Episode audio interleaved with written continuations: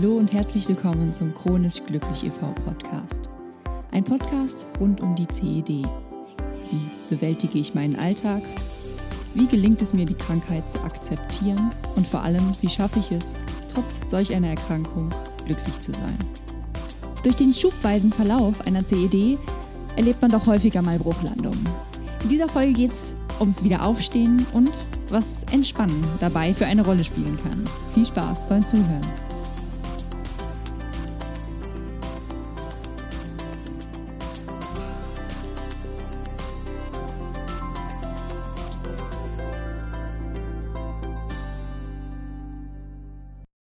Hallo und herzlich willkommen zu dieser neuen Folge vom Chronisch Glücklich Podcast. Ich freue mich, dass ich heute über ein Thema sprechen kann, ja, das ich mir selber auch häufig vor Augen führen muss. Denn durch diese schubweise auftretenden, ja, stärker werdenden Entzündungen bei einer CED ja, da ist man doch häufig überfordert und gerade wenn man die Erkrankung noch nicht so lange hat oder die Diagnose noch nicht so lange hat, muss man noch äh, ja seinen Körper wirklich besser kennenlernen. Und es war für mich am Anfang wirklich so, dass ich ja häufig mal über die Stränge geschlagen bin, wenn es mir mal gut ging und äh, ja diese schlechten Phasen auch noch nicht so recht einschätzen konnte. Deswegen möchte ich ganz gern in diesem Podcast darüber sprechen, wie man es ja, nach einem so einem kleinen Absturz oder einer Verschlechterung des Allgemeinzustands oder generell einer Verschlimmerung der Symptome wieder schafft, auf Kurs zu kommen. Also ich sage das einfach mal ganz so, weil bei mir war es wirklich häufig so, dass ich äh, mich selbst halt aus der Bahn geschossen habe, weil ich einfach wieder zu viel wollte, zu viel gemacht habe oder meinem Körper einfach zu viel zugemutet habe. Lag aber auch daran, dass ich nicht genau richtig zugehört habe, was in meinem Körper passiert und nicht gelernt habe, das richtig zu deuten. Also, ein Punkt, den ich mitgeben möchte, ist wirklich ganz wichtig, ehrlich zu dir selbst zu sein. Und das ist die Lektion, die auch gar nicht so einfach ist, denn manchmal spielt man sich selbst gern was vor, insbesondere eben dann, wenn sich irgendwas in eine Richtung entwickelt, die man eben nicht so schön findet. Also ich ertappe mich da immer noch, aber Gott sei Dank nicht mehr ganz so häufig wie früher, wenn ich mir bestimmte Dinge vorgenommen habe und zum Beispiel am Wochenende irgendwas Schönes unternehmen und dann äh, kriegt man am Samstagmorgen heftige Krämpfe, verträgt das Frühstück nicht, möchte das aber gar nicht sehen, weil man will ja unbedingt danach noch was machen. Das sind so Themen, da haut man sich eigentlich äh, ja selbst ins Gesicht, auf Deutsch gesagt. Dann tut sich keinen Gefallen damit.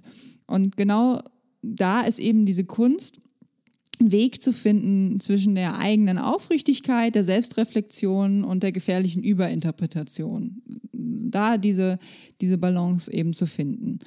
Und ja, denn vor allen Dingen, manchmal habe ich mir sehr oft darüber Gedanken gemacht und Dinge überinterpretiert. Also ganz am Anfang, kurz nach der Diagnose insbesondere, da hat man, dann habe ich wieder zu stark auf meinen Körper gehört und habe gedacht, oh, was ist denn jetzt? Warum zieht es denn jetzt da? Ah, das schmerzt. Hm, was war das denn jetzt? Und woher kommt das denn? Ah, was habe ich denn jetzt schon wieder gemacht? Und, äh, und dieses ganze Wieso, weshalb, warum, das frustriert auch. Ja. Jetzt fragt ihr euch bestimmt, was will die Alte mir jetzt sagen? Aber äh, ist es wirklich so? Das ist ähm, wieder so ein Thema mit der Balance. Also wir dürfen nicht anfangen, Dinge zu überinterpretieren und ständig auf jegliches Ziepsen und Zacksen und Knurren und ähm, Luftblubbern äh, ja, deuten, denn dann äh, haben wir, glaube ich, gar nicht mehr so viel Spaß. Auf der anderen Seite sollten wir schauen, dass ja, wenn die Zeichen doch schon relativ klar sind, dass man vielleicht in den nächsten Schub hineinläuft oder überlastet ist, häufiger Beschwerden hat, beim Essen häufiger doch die Toilette besucht, dass das uns schneller ein Signal sein sollte dafür, mal einen Gang runterzuschalten. Ist man jetzt aber in dieser Situation, dass man sich schlechter fühlt, na, sei bitte auch ehrlich zu dir selbst. Ich stelle mir dann auch immer die Fragen, warum geht es mir denn jetzt schlechter? Habe ich mich so ernährt, wie es mir bekommt? Hatte ich vielleicht einfach viel Stress? Habe ich mir genug Zeit für Entspannung genommen? Oder gibt es vielleicht andere Dinge, die mich mental belasten, weil das geht auch immer unglaublich auf den Bauch? Oder fühle ich mich vielleicht überfordert? Und wenn, warum? Ich glaube, es ist manchmal wirklich wichtig, auch die äußeren Umstände zu analysieren, ohne darüber jetzt eine Doktorarbeit zu schreiben. Aber meist fällt einem relativ direkt auf, ähm, was vielleicht gerade nicht gut läuft. Also es ist wirklich wichtig, dass, dass man daran arbeitet und eine Lehre für sich daraus zieht. Denn ähm, gerade am Anfang, äh, wenn man die Erkrankung noch nicht so, auch vielleicht nicht gut medikamentös eingestellt ist und die Auswirkungen auf seinen Körper noch nicht so ganz deuten kann, da ist es besonders wichtig, sich ja da selber kennenzulernen, die Erkrankung kennenzulernen und einen Weg für sich zu finden damit leben zu können. Und es ist dazu gehört auch wirklich zu sehen, äh, wie reagiere ich auf gewisse Umstände. Ja? Der eine oder andere ist vielleicht ein bisschen stressresistenter. Aber bei mir ist es zum Beispiel so, dass ich schon merke, auch wenn ich das manchmal gar nicht sehen möchte, ich bin halt ein sehr ehrgeiziger Mensch und äh, habe so einen, ja, auch relativ hohen Anspruch an die Dinge, die ich so tue bei der Arbeit.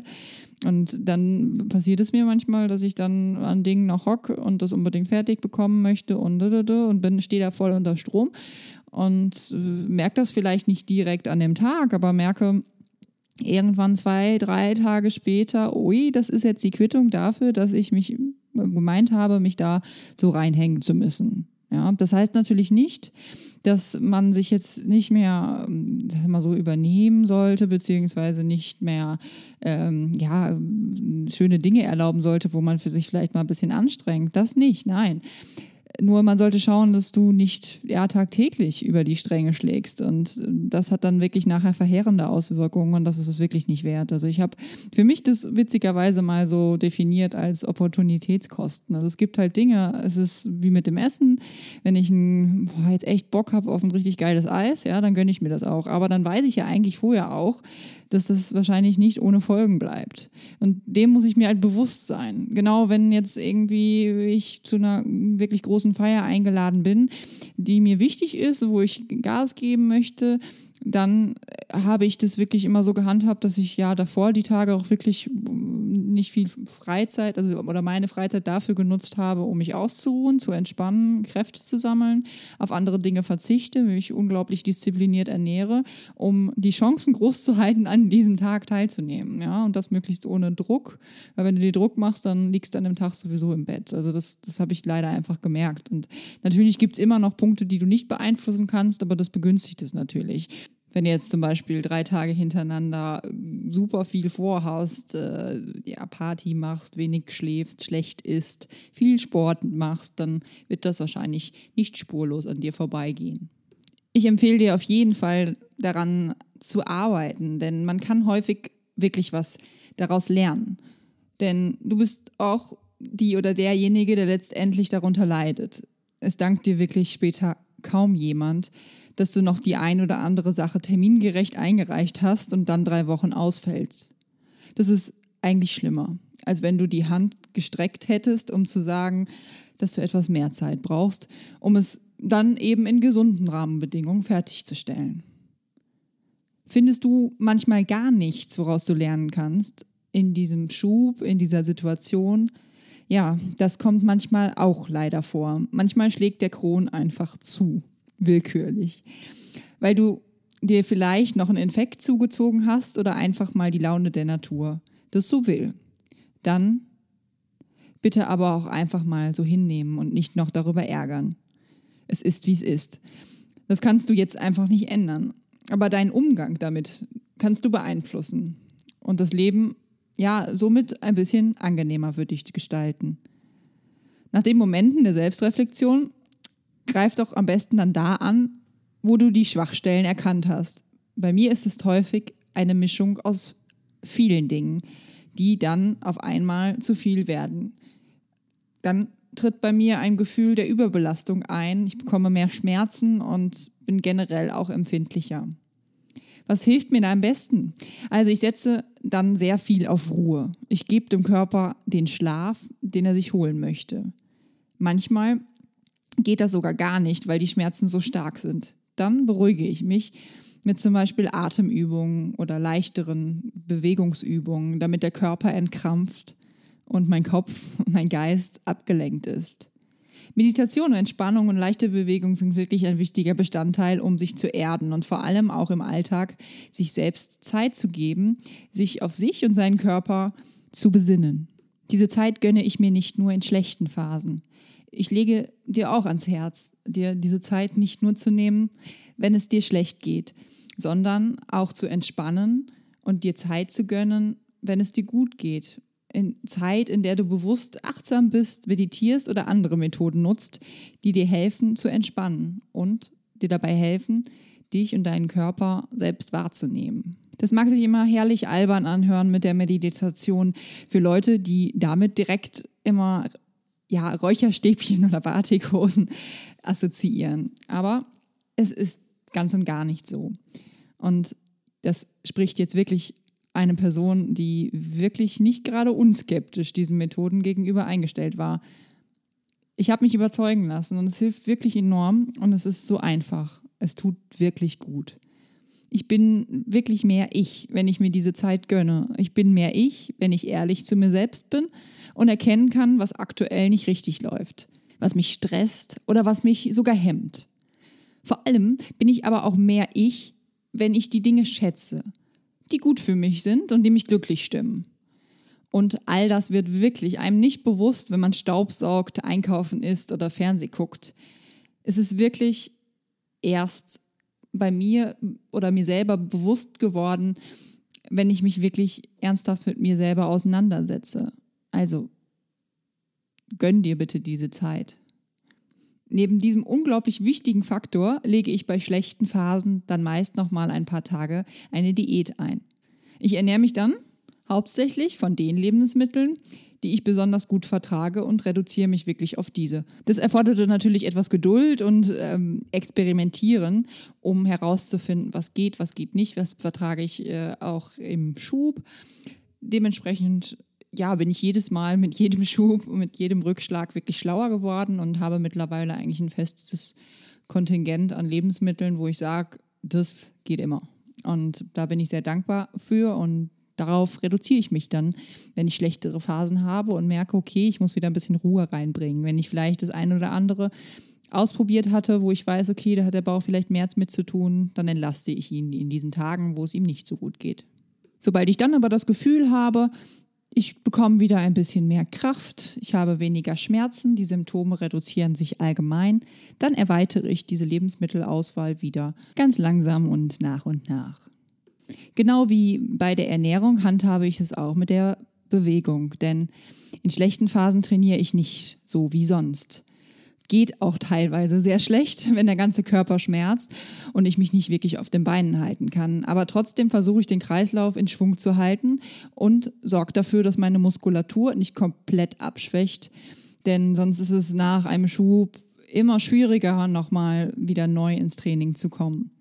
Aber ein heftiges Workout wäre definitiv in so einer Phase kontraproduktiv. Aus unterschiedlichen Gründen. Zum einen, würde es den Körper erneut belasten und zum anderen stresst es dann auch den Kopf wieder. Ich weiß nicht, ob ihr das auch kennt, aber ich habe das schon so, dass dann relativ schnell so eine Frustration hochkommt, wenn es dann nicht so läuft, wie es sollte. Also tendiere ich dann in schwächeren Phasen eher dazu äh, zu sagen, ich gehe eine Runde spazieren oder äh, wenn ich das Gefühl habe, ich möchte lieber nicht aus dem Haus, weil ich nah an der Toilette bleiben möchte, dann mache ich leichte Yoga-Übungen und schaue einfach so, dass ich gegebenenfalls auch mit Pilatesübungen ein wenig ja, den Körper mobilisiert halte und schaue, dass die Muskulatur nicht ganz abschwächt.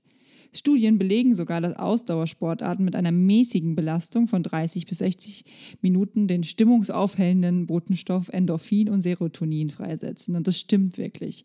Wobei bei Ausdauer bin ich immer ganz vorsichtig, dass man es da wirklich nicht übertreibt. Wird das ist ja auch so, dass da der leichte Ausdauersport gemeint ist. Das heißt, ein kleines, schnelles Spaziergängchen, das tut einem doch wirklich gut. Und es ist wirklich genau diese stressabbauenden Hormone, die dann dafür sorgen, dass man sich ja nach dem kleinsten Workout selbst ein bisschen entspannt und das ist wirklich wichtig. Und die Endorphine machen einen auch noch glücklich und heben die Stimmung. Also ist wirklich gut, dass dann wirklich den regelmäßigen Sport zu betreiben und dadurch die Blut- und Sauerstoffversorgung des Gehirns auch anzuregen.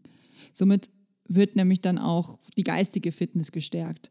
Und vor allen Dingen, was ganz gefährlich ist, wenn man ja diese schlechten Phasen hat, neigt man ja wirklich schon eher dazu, eher, naja, traurig in depressive Stimmung zu verfallen und mit so ein bisschen, sagen wir so, sich zunutze machen der Biologie einfach den Körper in Bewegung bringen und sich selber durch die Hormonausschüttung glücklich machen ein bisschen Yoga, Pilates oder andere äh, nicht so anstrengende Sportarten tun in den Phasen auch wirklich sehr gut. Denn es hört sich jetzt albern an, aber man kann sein Gehirn halt relativ schön verarschen, auf Deutsch gesagt. Denn egal, ob du jetzt dich bei der Arbeit geärgert hast, Konflikte mit Freunden hast oder Kollegen oder es eben der Kron ist oder die Colitis, die dich so ärgert, während des Sports liegt wirklich die Konzentration ja häufig auch auf, auf den Übungen und konzentriere dich da einfach mal drauf. Das hat nämlich dann auch wirklich fast was Meditatives.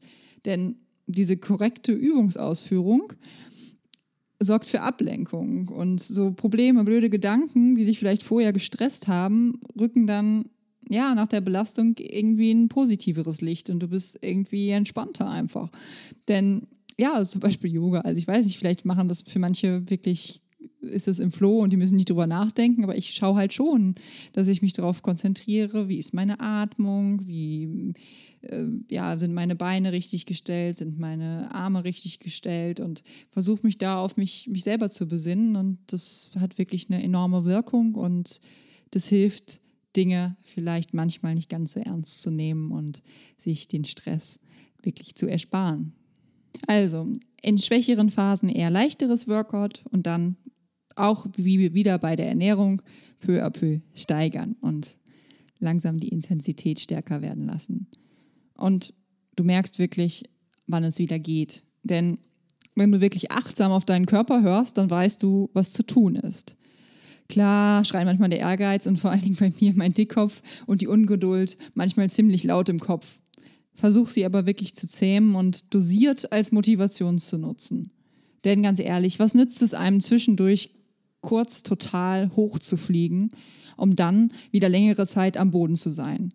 Also meine Lektion wirklich aus den letzten Bruchlandungen ist, ich werde meine Flughöhe nun anpassen, denn ganz ehrlich, da fliege ich lieber weniger hoch, bleib dafür aber längere Distanz dort oben, als dass ich extreme Höhenflüge mache mit der latenten Gefahr von Bruchlandungen und langer Reparatur- und Wartungszeiten. Da habe ich gar keine Lust zu. Deshalb habe ich mich wirklich verschärft mit Achtsamkeit auseinandergesetzt. Denn ein gewisser Grad an Achtsamkeit lässt mich leichter mit dem Morbus Crohn leben. Mit dem Begriff Achtsamkeit an sich kam ich auch wirklich erst mit meiner Diagnose in Berührung. Zuvor hatte ich mich bestimmt in Teilbereichen meines Lebens achtsam verhalten, dennoch aber nicht bewusst. Ich schütze mich selbst mit der Achtsamkeit vor zu viel Stress und erkenne meine Körpersignale immer besser. So kann ich mich wirklich danach verhalten und mir selbst somit etwas Gutes tun. Auf die Frage, was Achtsamkeit ist, wird man wahrscheinlich recht unterschiedliche Antworten bekommen. Es herrschen verschiedene Definitionen. Aus zum Beispiel dem buddhistischen Umfeld oder auch aus Achtsamkeitstrainings zur Stressbewältigung. Aber einige Punkte haben die verschiedenen Definitionen immer gemein. Es geht um eine Lenkung der Aufmerksamkeit, welche beabsichtigt und bewusst stattfindet. Die Aufmerksamkeit wird auf die Gegenwart bzw. auf den jeweiligen Augenblick gelenkt. Achtsamkeit wird auch als Erwachen des inneren Beobachters charakterisiert. Aber wie bin ich nun achtsam? Jeder von uns hat unterschiedliche Möglichkeiten, Achtsamkeit in seinen Alltag zu integrieren. Grundsätzlich unterscheidet man hier zwischen der formalen und der informellen Praxis. Die formale Praxis meint, dass man sich bewusst geplant regelmäßig eine Auszeit nimmt, eine Pause vom Alltag. Diese kann von ein paar Minuten bis hin zu einem ganzen Tag oder sogar mehreren Tagen andauern. In der formalen Praxis können Erfahrungen gemacht werden, die im allgemeinen Trubel des Alltags nicht möglich sind. Jedoch ist es wesentlich, die Achtsamkeit auch in seinem Alltag zu praktizieren. Und je häufiger du die formale Praxis angewandt hast, desto leichter fällt es dir, achtsam im Alltag zu sein. Es ist wie mit dem Fahrradfahren. Wenn du es lernst, dann konzentrierst du dich komplett nur auf den Vorgang. Hier halte ich den Lenker, treten, Gleichgewicht halten. Hast du es dann irgendwann raus? Dann fährst du einfach und kannst nebenbei vielleicht noch die Aussicht genießen. Nur in den schwierigen Situationen auf holprigen Wegen konzentrierst du dich wieder stärker auf deine Technik und dein Fahren an sich. Genauso empfinde ich das mit der Achtsamkeit. Ich musste zunächst lernen, mir mehr Zeit dafür zu nehmen, mich darauf einzulassen. Ich plane mir Entspannungszeit, Zeit für mich selber ein. Aber nebenbei bin ich trotzdem jeden Tag ganz Ohr und merke schneller als früher, wenn mein Körper mir Signale sendet und irgendwas mit mir nicht in Ordnung ist. Nach ein paar Tagen mit vielen Terminen plane ich mir ruhigere Tage ein. Selbst wenn es mir richtig gut geht, bewahre ich die Disziplin, mir nicht zwingen, noch was anderes fest vorzunehmen.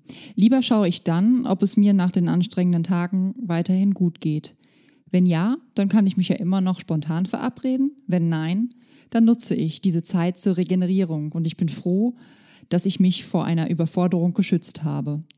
Also, regelmäßige formale Praxis hilft insgesamt, achtsamer zu sein und es mit der Zeit immer selbstverständlicher werden zu lassen. Du lernst auch zwischendurch mal innezuhalten, bewusst zu atmen, die Vogelperspektive einzunehmen, den Körper zu spüren oder sich gelegentlich die Zeit für eine Mini-Übung zu nehmen. Es gibt wirklich viele unterschiedliche Übungen, die dir dabei helfen. Nicht jede ist jedermanns Sache und das ist, glaube ich, ganz gut so, dass du einfach mal für dich schaust, was bei dir passt. Also hier heißt es wirklich, sich nicht dringend irgendwas aufzudoktrieren, mit dem man sich nicht wohlfühlt. Das ist wirklich nicht zielführend. Find wirklich die passende Achtsamkeitsmethodik für dich selbst heraus. Das Gegenstück zur formalen Praxis ist die informelle Praxis, in der es darum geht, Tätigkeiten des alltäglichen Lebens bewusster zu erleben. Nehmen wir mal achtsames Duschen. Du duschst dann achtsam, indem du diesen Moment nicht nur einfach duscht und das tust, sondern das bewusst erlebst. Ich finde Duschen wirklich entspannt, weil man kann schauen, man konzentriert sich darauf, wie das Wasser an einem herunterfließt. Man kann tief einatmen, ausatmen, ich schließe die Augen, konzentriere mich auf das, was gerade passiert. Und streife bzw. wasche sinnbildlich den Stress des Tages von mir ab. Das ist wirklich sehr befreiend manchmal und vor allem hilft mir sehr, wenn ich starke Schmerzen habe. Und dann ist es besonders wichtig, seine Konzentration bewusst auf was anderes zu lenken. Aber nicht nur duschen, sondern auch achtsames Zähneputzen, aufräumen oder Treppe steigen gehört zu der informellen Praxis, sondern auch Achtsamkeit im Kontakt mit einem Mitmenschen. Wenn ich zum Beispiel merke, dass sich ein Gespräch unangenehm entwickelt, hilft es mir kurz innezuhalten und anschließend auf andere Art weiterzumachen. In Verbindung mit einer CED habe ich gelernt, achtsam zu sein und zu lernen, was mir gut tut und was mir nicht gut tut. Es hilft mir sehr bei der Stressbewältigung und auch beim Deuten meiner Körpersignale. Ich höre auf meinem Bauch, ob mein Körper Ruhe braucht oder ich weitermachen kann. In vielen Situationen hilft es, Dinge achtsamer anzugehen. Jedoch ist auch hier das richtige Maß entscheidend. Überachtsamkeit ist sicherlich auch nicht gesund und kann auch wieder Stress erzeugen. Hier haben wir wieder das Thema Balance. Also, es sollte wie alles die Waage haben. Mir persönlich hat es wirklich sehr geholfen, mich mit dem Thema auseinanderzusetzen. So, das war's schon wieder mit dieser Folge. Ich hoffe, dir hat diese Folge gefallen und mich würde es sehr interessieren, ob du das Thema Achtsamkeit für dich selbst auch schon entdeckt hast, welche Tipps und Tricks dir helfen, mit dem Crohn, mit der Colitis, mit der CED im Allgemeinen besser zu leben und vor allen Dingen auch in Schüben klarzukommen und die Kraft zu finden, wieder aufzustehen. Alles Gute und bis zum nächsten Mal. Das war eine Folge des Chronisch Glücklich Podcast. Hast du Fragen oder Themenvorschläge für diesen Podcast? Dann melde dich doch bitte bei mir oder besuche unsere Webseite www.chronischglücklich.de beziehungsweise schau doch einfach mal bei Facebook vorbei. Da findest du uns natürlich auch unter chronisch glücklich. Wir freuen uns auf jegliches Feedback, auf Unterstützung und natürlich auch über Spenden.